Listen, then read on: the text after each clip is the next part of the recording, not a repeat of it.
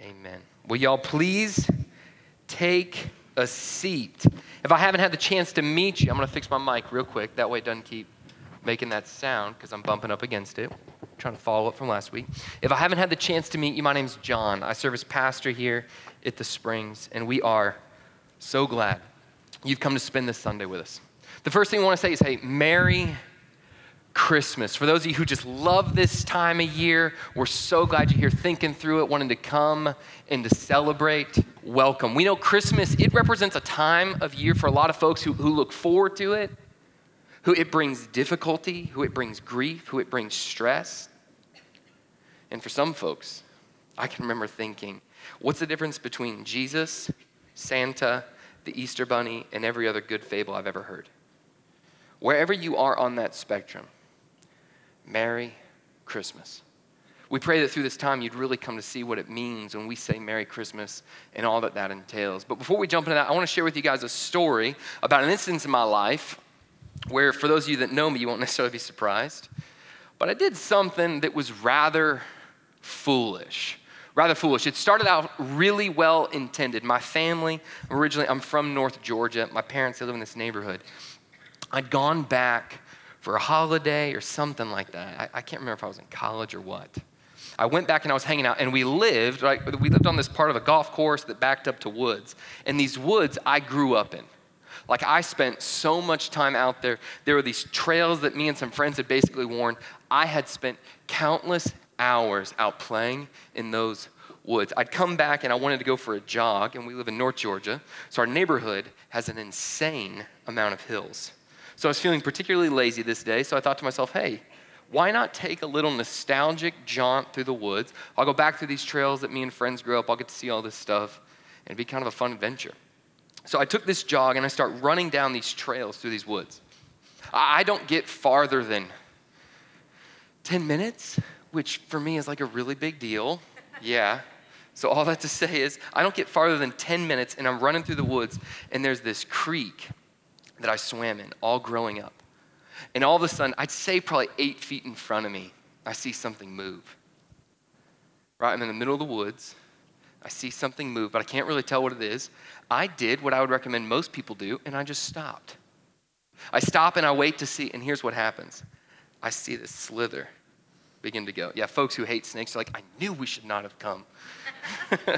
but I begin to see this slither start to move. And I've always liked snakes. I now have a healthy respect of snakes, right? But I've always liked snakes, and I can remember seeing this slither. And man, it was a significant, maybe I'm telling it in the same way people who still tell stories about fishing, like the fish was really this size, but they, somehow it comes out this size.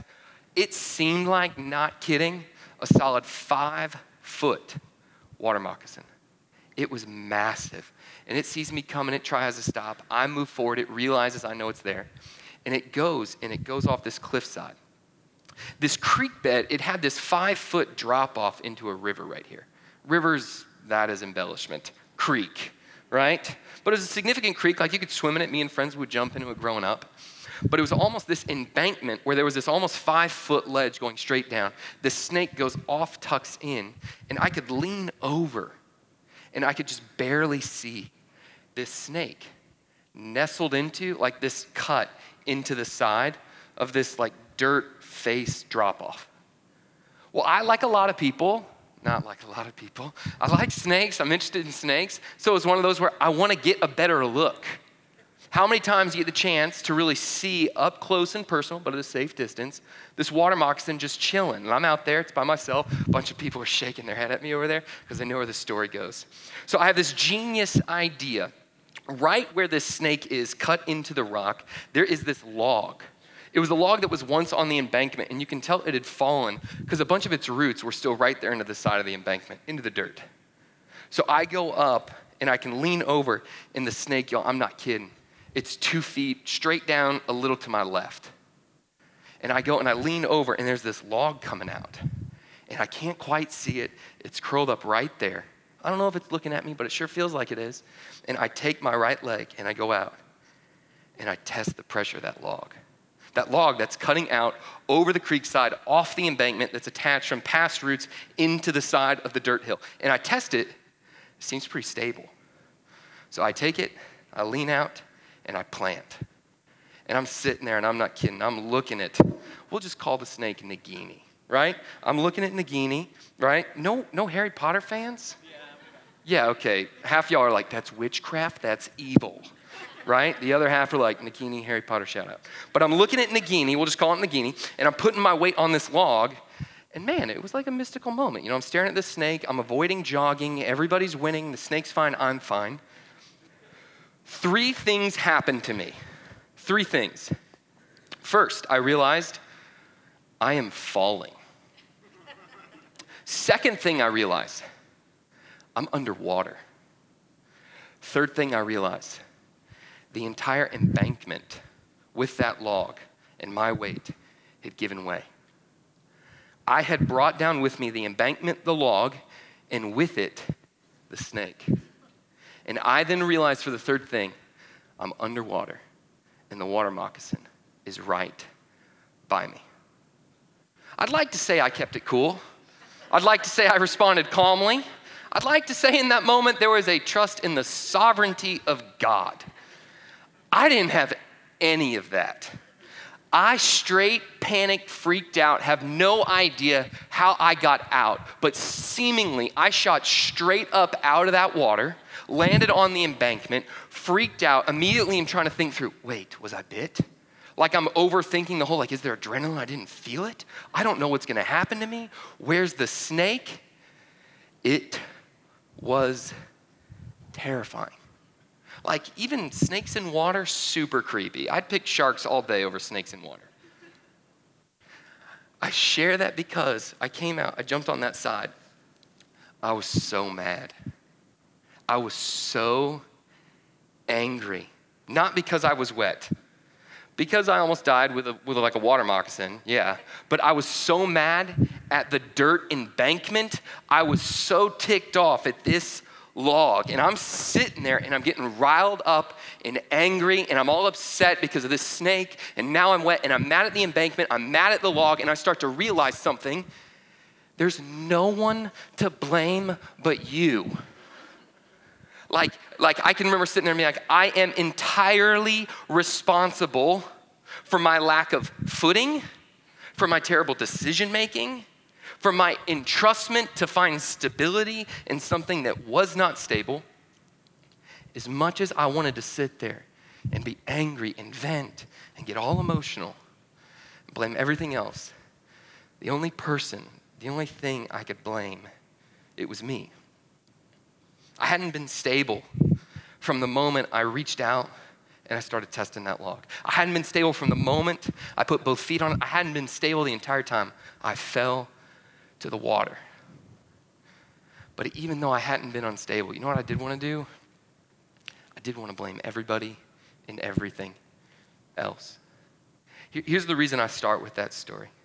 Here's the reason I start with that. Is there was something that happened to me in that moment where I shifted gears from like first gear to sixth gear, where emotionally I went into overdrive in terms of being upset.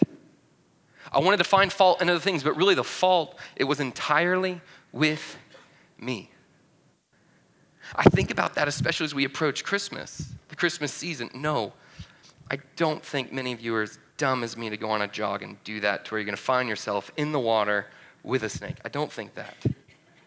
But here's what will happen there will be moments where all of a sudden you will think a situation, a conversation, seeing a family member, wishing you were seeing a family member that was no longer there, where all of a sudden there's a moment of stability, a moment of peacefulness, and then something will happen. Something will change. They'll say something.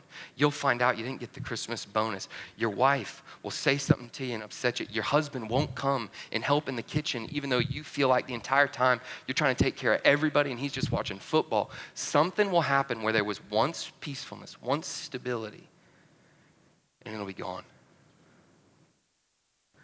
The reason I share that is because right now we're in the middle of a series. We're in the middle of a series that we're calling All I should want for Christmas. All I should want for Christmas. We here at the Springside, we love gifts, we love presents, we love all that, but it's been our best attempt to how do we come and realign and focus this season on what matters most. We've talked through everything humility. We've talked through what does it look like to have a right reverence of God? How should we be asking for that? And the thing I want to talk about today is all I should want for Christmas is stability. Stability.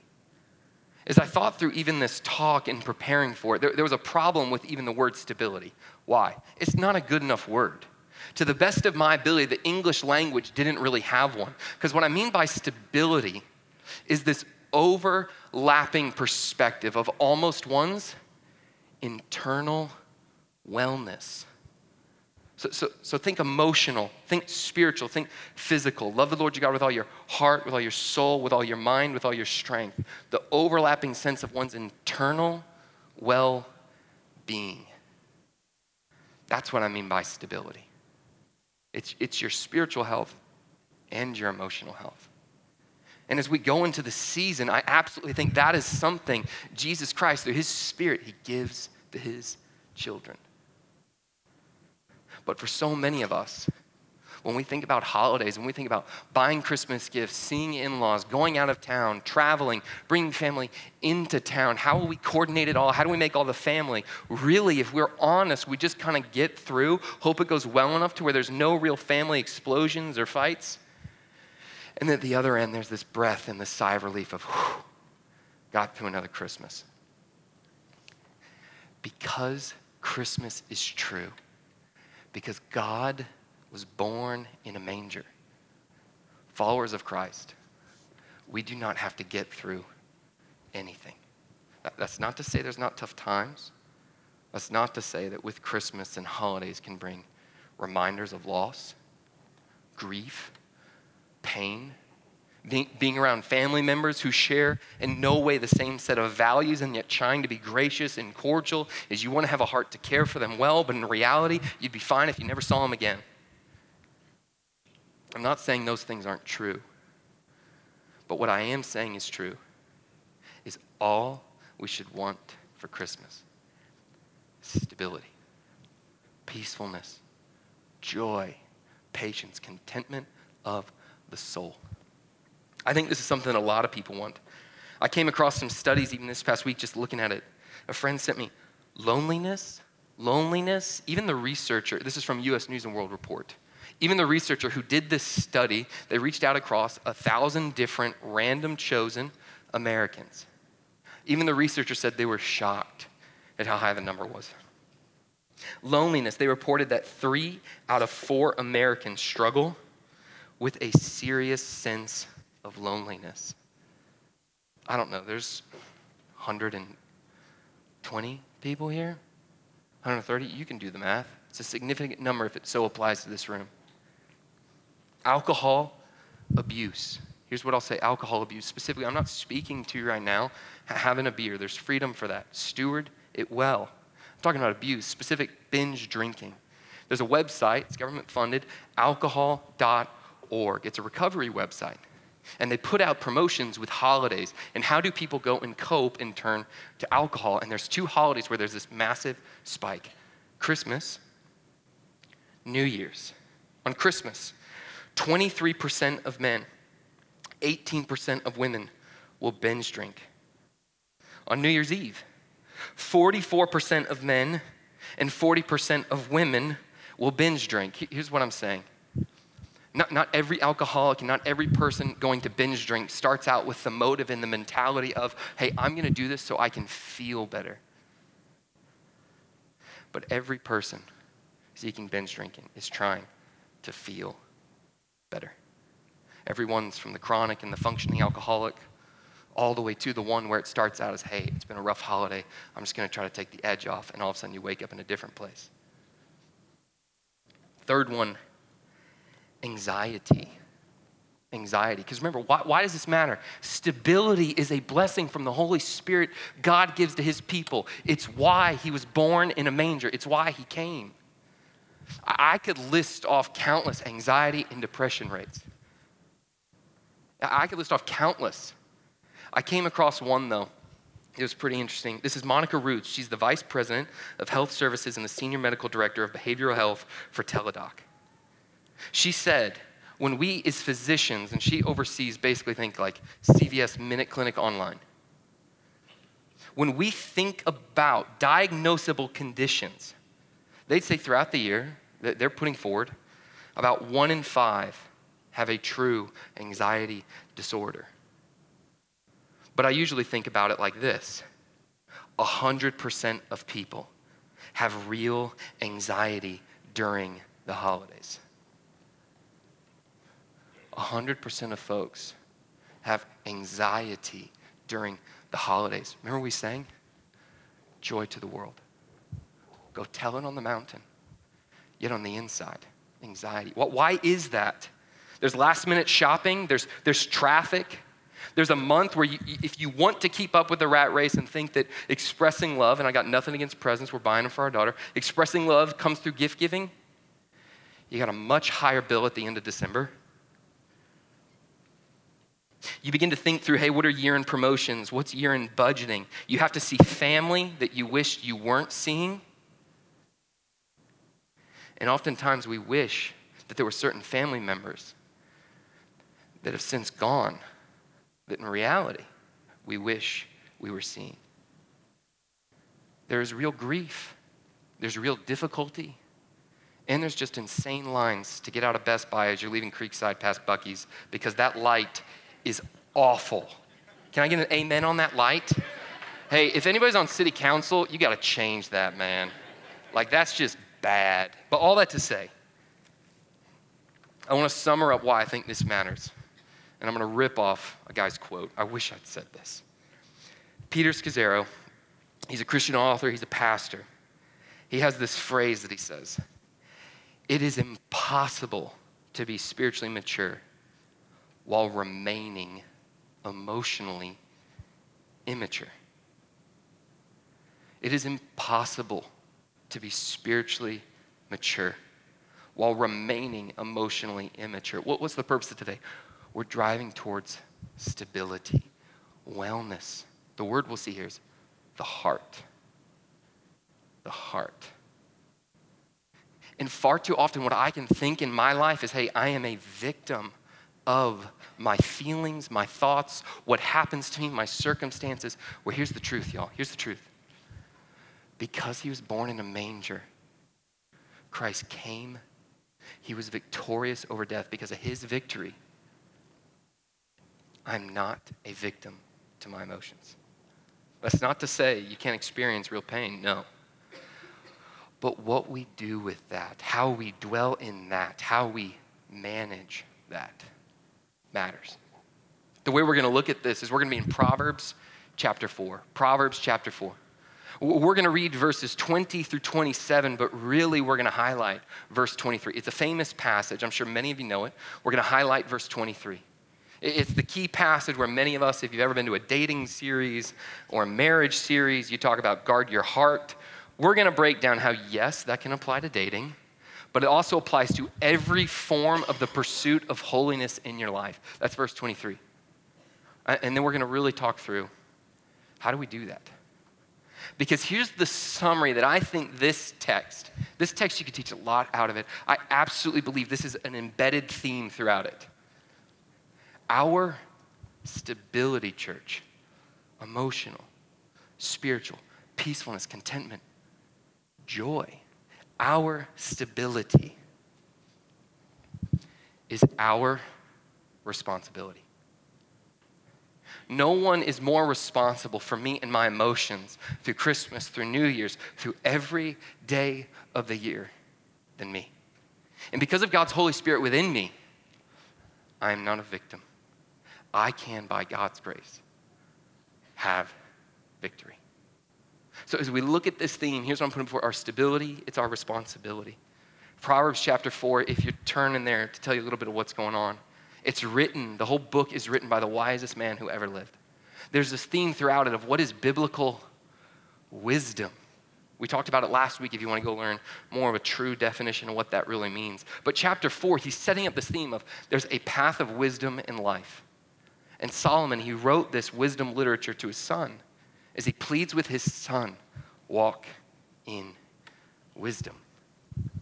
And you'll see in verses 20 through 22, he'll set up here's why it matters. And he's going to tell us how to do it the rest of the time. So if you got a Bible, turn with me, Proverbs chapter 4. I'm going to start in verse 20. My son, he's writing to his son, be attentive to my words, incline your ear to my sayings. Let them not escape from your sight. Keep them within your heart. Remember that word heart. For they are life to those who find them and healing to all their flesh. Who, who doesn't want more of life? Who doesn't want more healing? Solomon's writing to his boy and he's saying, Hey, son, son, this will bring you life. This will bring you blessing. And he sets up this summary, summary almost thesis statement here.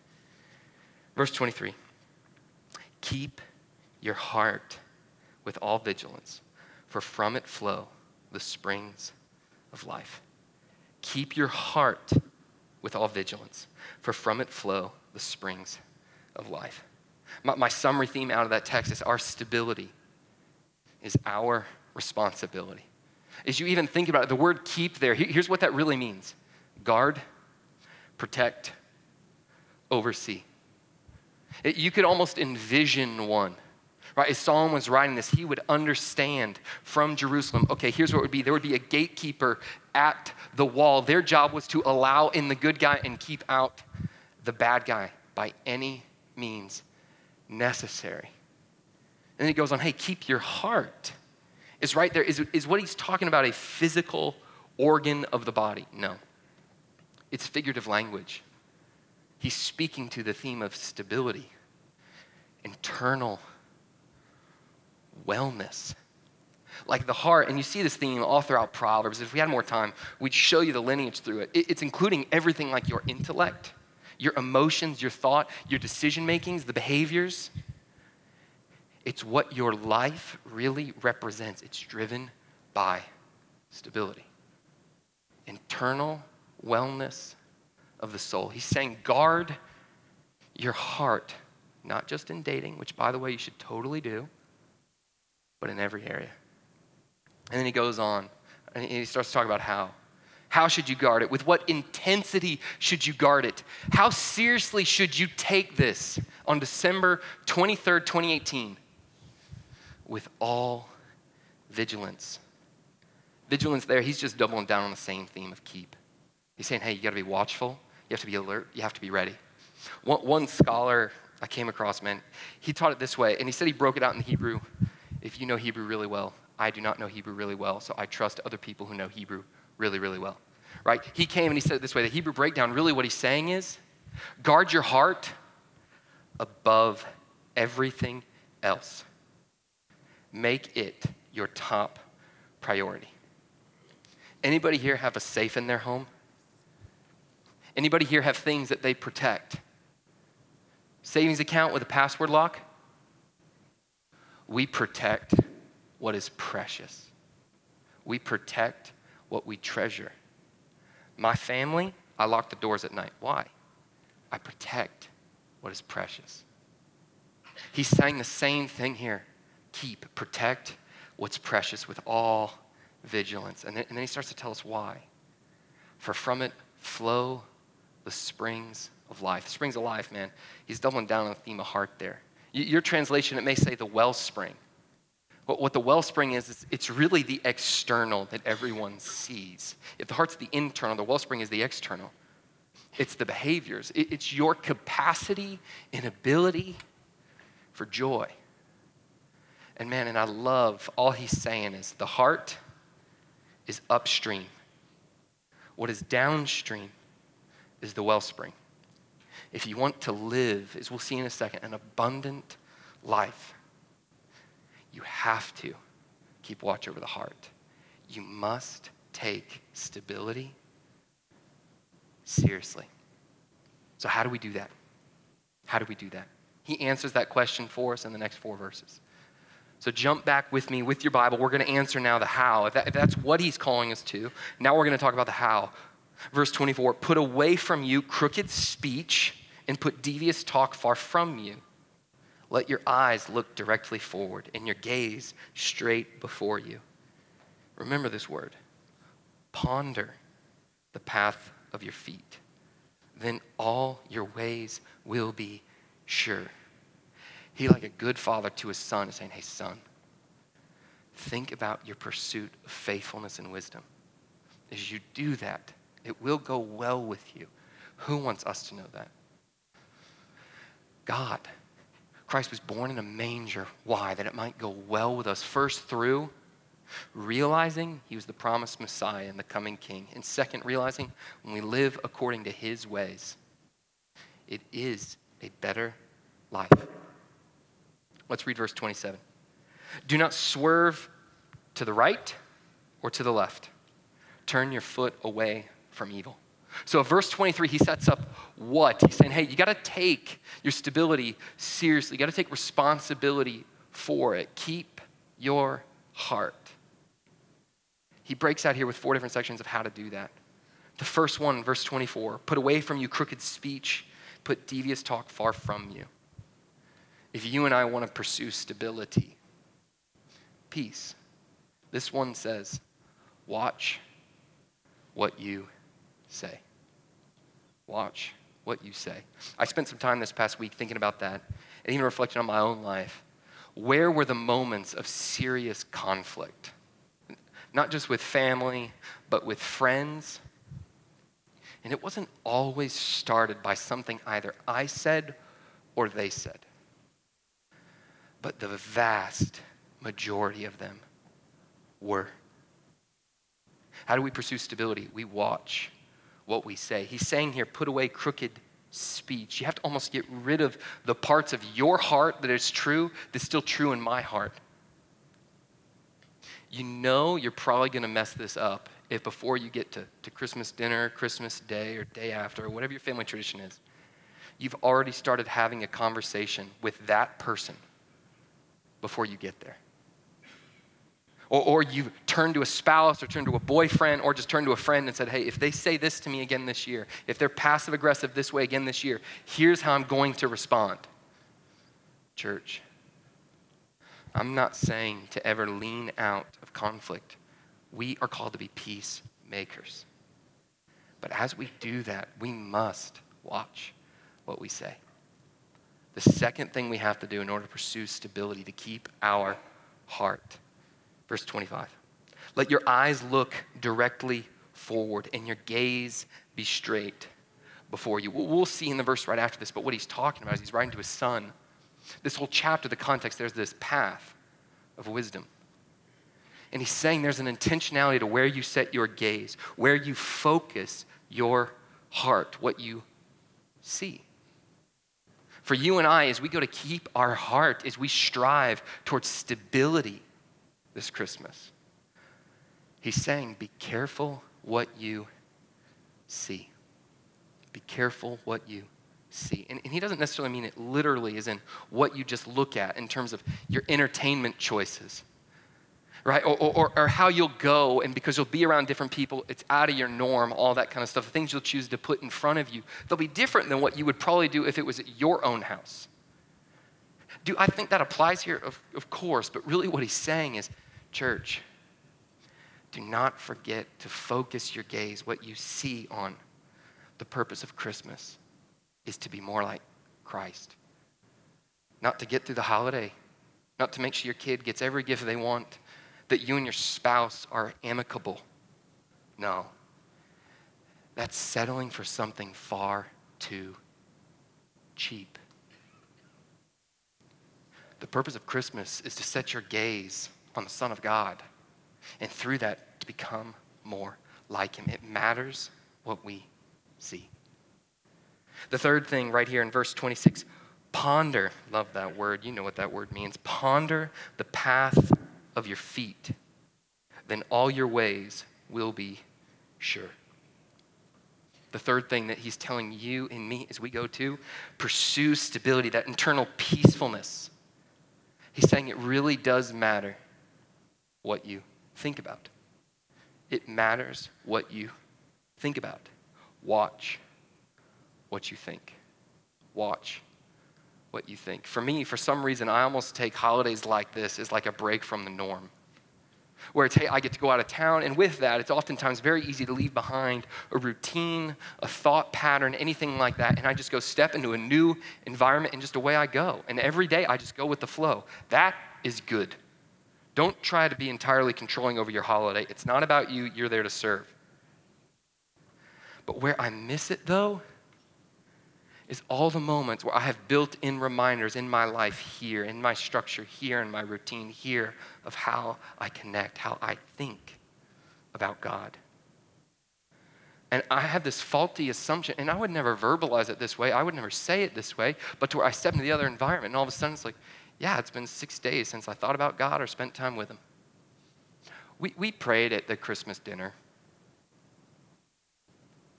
That's not setting our gaze. That's not me setting my gaze on Christ. It's not me watching what I think. Why? My stability, my peacefulness is my responsibility. The fourth one do not swerve to the right or to the left. Turn your foot away from evil.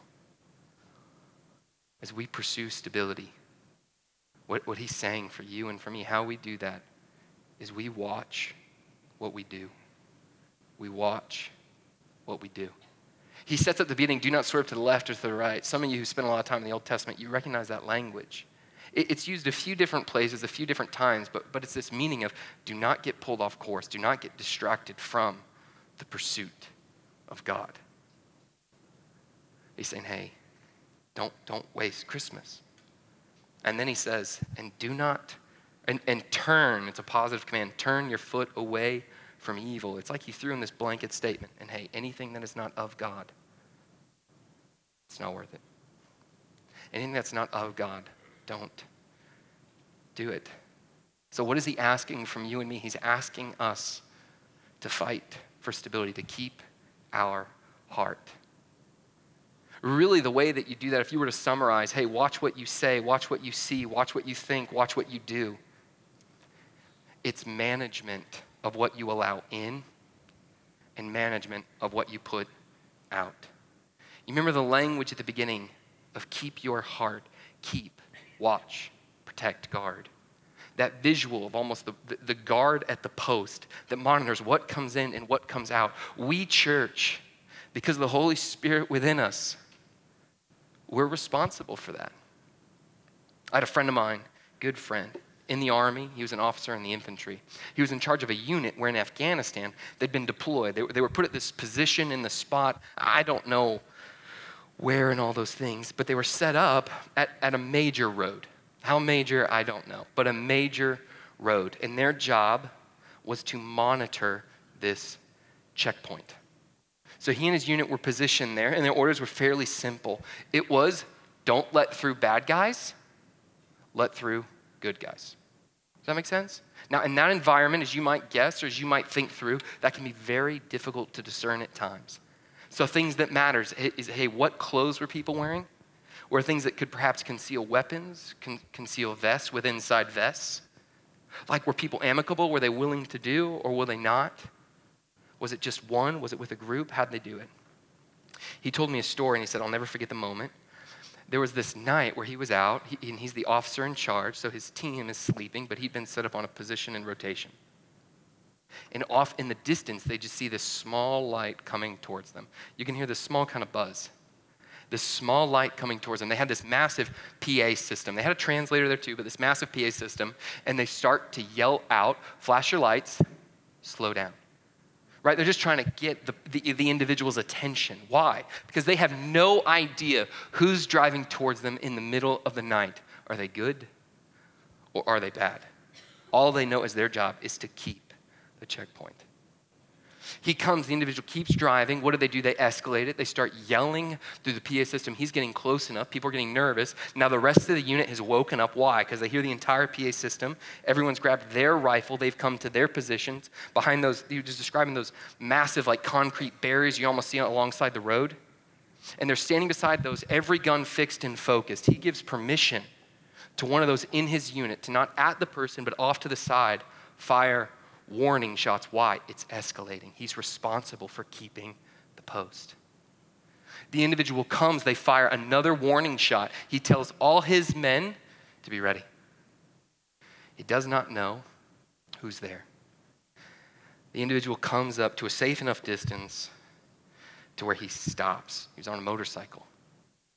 He has a vest. They say, Show us what's under your vest. He goes, he shows the vest, just a regular guy. And they look and they can see he had headphones. The entire time they'd called warnings, the entire time they'd shot to warn him from coming. He seemingly just couldn't hear. Now, obviously, he put him through a fright, so what they did is they patted the guy down. Probably a little more invasive with him than perhaps some other folks, because why? Who drives up on an American installation in the middle of the night doing that? That's just foolish. But I share that because I remember him saying, My job was to keep the post. I was responsible for what came in, both the good as well as keeping out the bad. And that was something he took very seriously. Church, that, that's the language here in Proverbs 4. Keep your heart. How, how seriously? With all vigilance. We are responsible for what we allow to take root and to build a home in our heart. As we pursue stability, it is our responsibility. Why does this matter? Why does this matter? I think there's two really big reasons that I think about selfishly on why I want to be great at keeping my heart with all vigilance. The first one quality of life.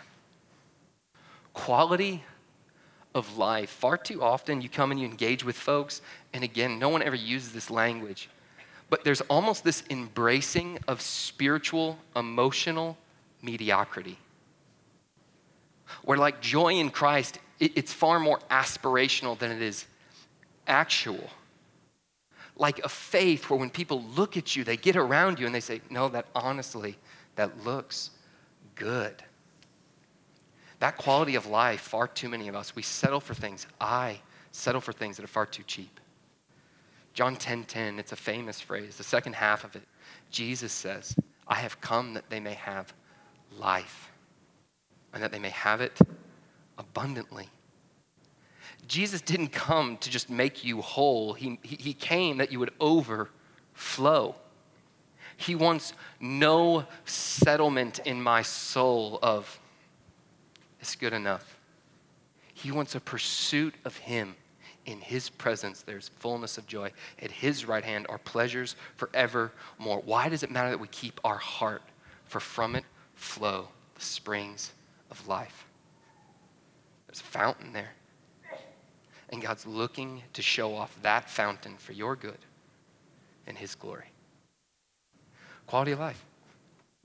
Second thing I think that matters, and this is something, man, it's really hit me this Christmas season, is I also do believe keeping our heart as Christians, taking responsibility for our stability, our, our internal well being, not being a victim of circumstance, but allowing honest grief.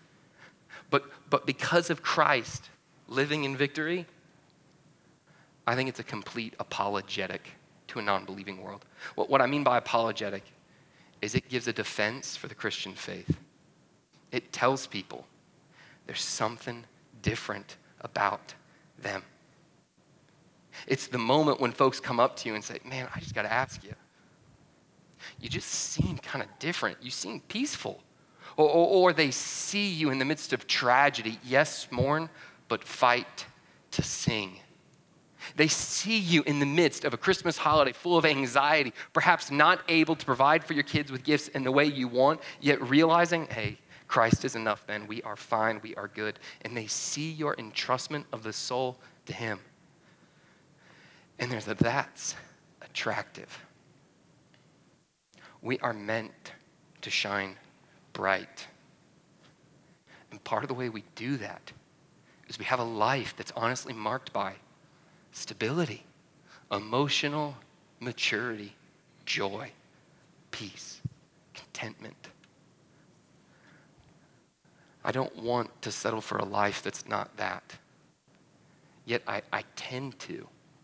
I, I don't think about it that way, yet I find myself so quickly in the default of, it's good enough, versus Christ is enough. Like in Him, I can know abundance and I can know real joy. I thought about this in two different ways in my life. Two different ways. Two seasons of how I used to go to Christmas parties. Two seasons of life.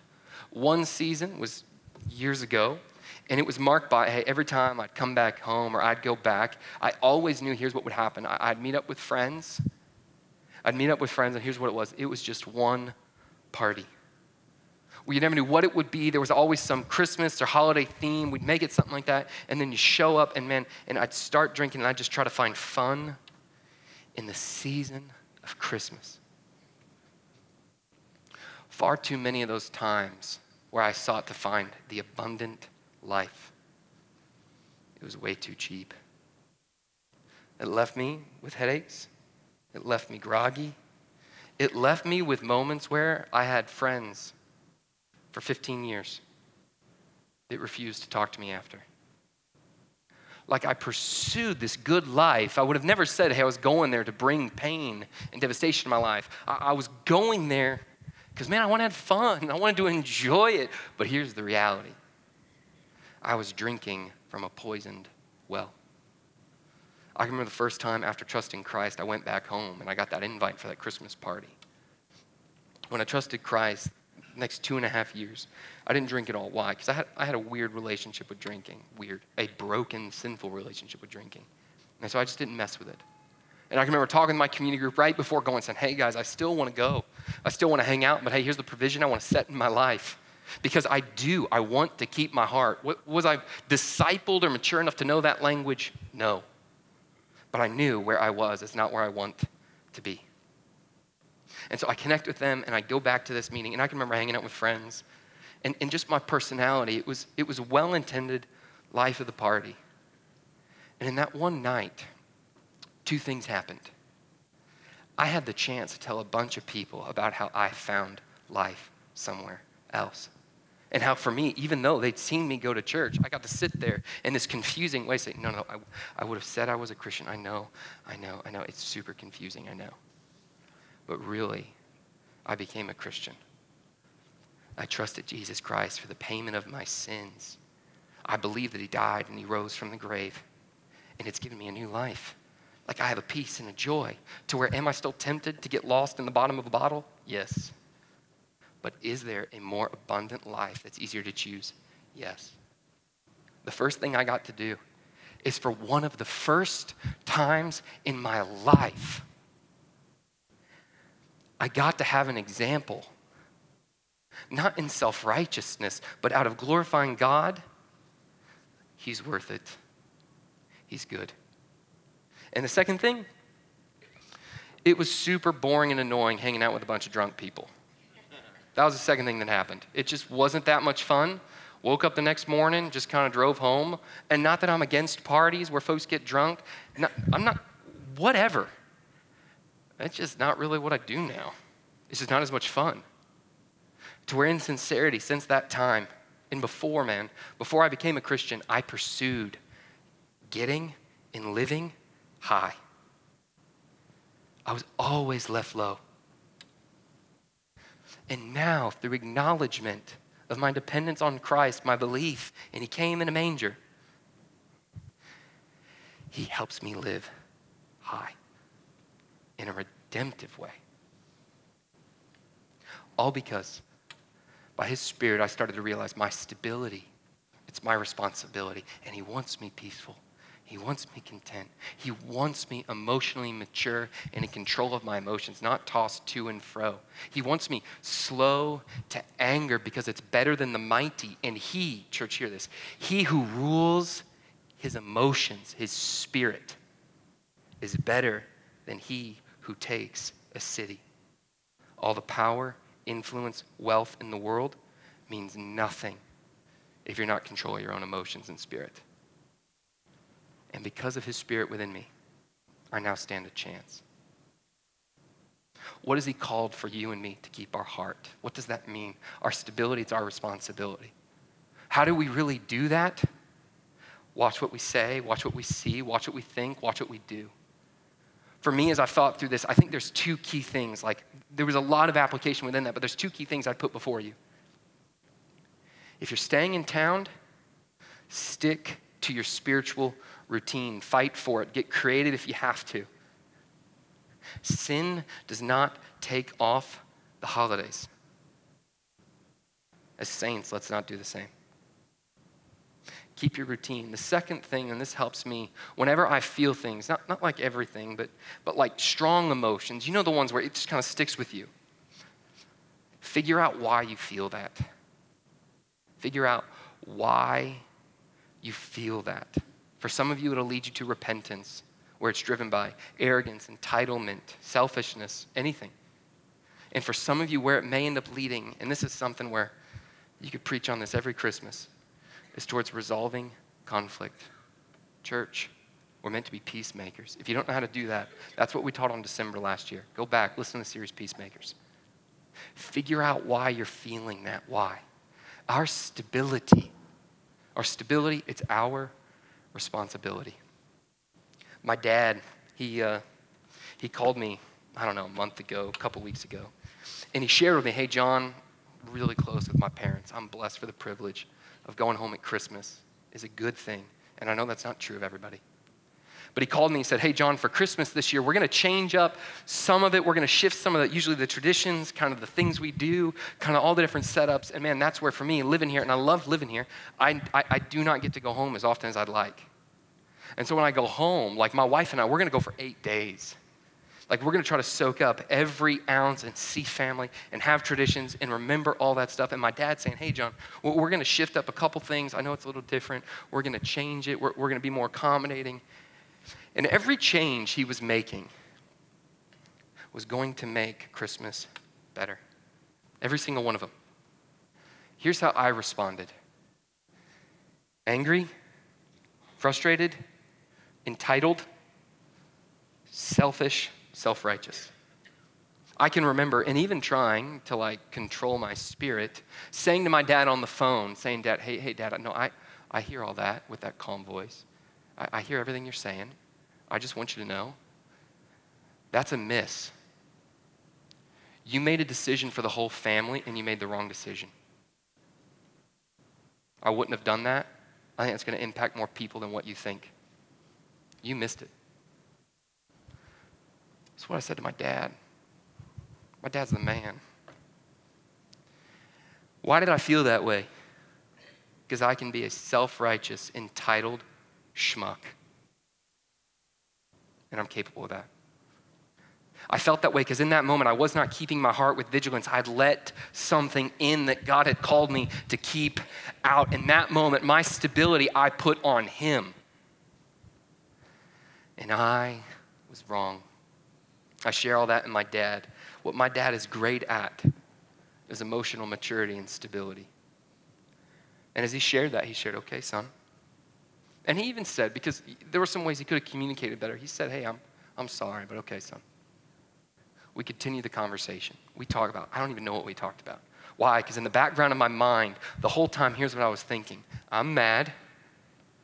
And the longer I stayed there, the more I also became convicted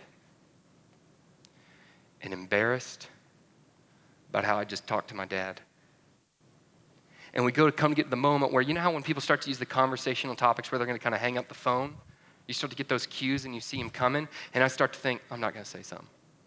Nah, I don't need to. I'm not going to say something. And I start to realize, you have to say something. And before we go there's this moment where I said, hey, Dad, before we hang up, here's what, here's what I need to do. I need to ask your forgiveness, Dad. What I just did and how I treated you. And I said I was self righteous. I was judgmental. I was entitled to what I wanted. And I was foolish in trying to make this about what I want. I really am sorry. Will you forgive me? And my dad, man, he's great. Of course, son. Of course. And we went on to talk about this. We went on to talk about as we approach this season of Christmas, you and I, we have every responsibility to know we don't come and celebrate just some cute nativity scene. We celebrate the Son of God being born in a manger who walked this life perfectly. Why? That he might die for my imperfections. He rose from the grave, proving everything he said was true. Christmas always points to Easter, Easter always remembers Christmas. And I missed it. I made one of the greatest acts in all of history where Christ came to serve me, I made that about me. You know what Jesus promises to those who believe in him? Rivers of living water. That's what John 7 says. What does Solomon say? Keep your heart with all vigilance, from it flow the springs of life. You know what I did not give to my dad? Rivers of water as I remember Christ. My dad didn't miss it. I missed it. Church, this Christmas, all we should want for Christmas, it's stability. It's that internal wellness of the soul. It's peacefulness. It's joy. It's seeing other people, people pop off emotionally and yet responding with grace and pursuing peace in the midst of it. It's coming and not expecting non believing family members to finally go and change the way they treat you. Don't expect that. Is we take responsibility for that. What, what do we sing with our lives? Joy to the world. Our stability is our responsibility. Let me pray that we would know that. Father, I, I do.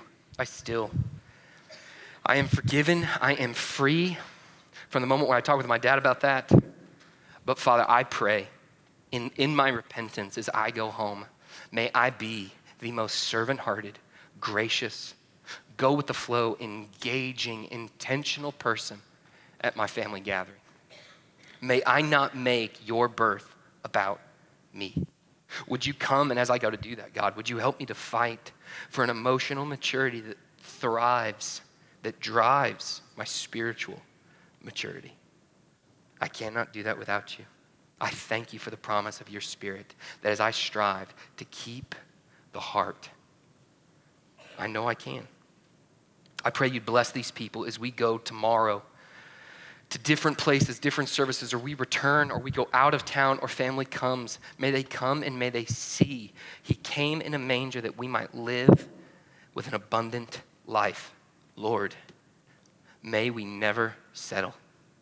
May your spirit refuse to let us joy to the world. It's in your name we pray. Amen. Well, y'all, if you're here tomorrow, we're going to have a service at 5 o'clock. We'd love for you to come and join us. If you're going somewhere else, get after it there. But all that to say is go in peace. Have a great week of worship. Merry Christmas.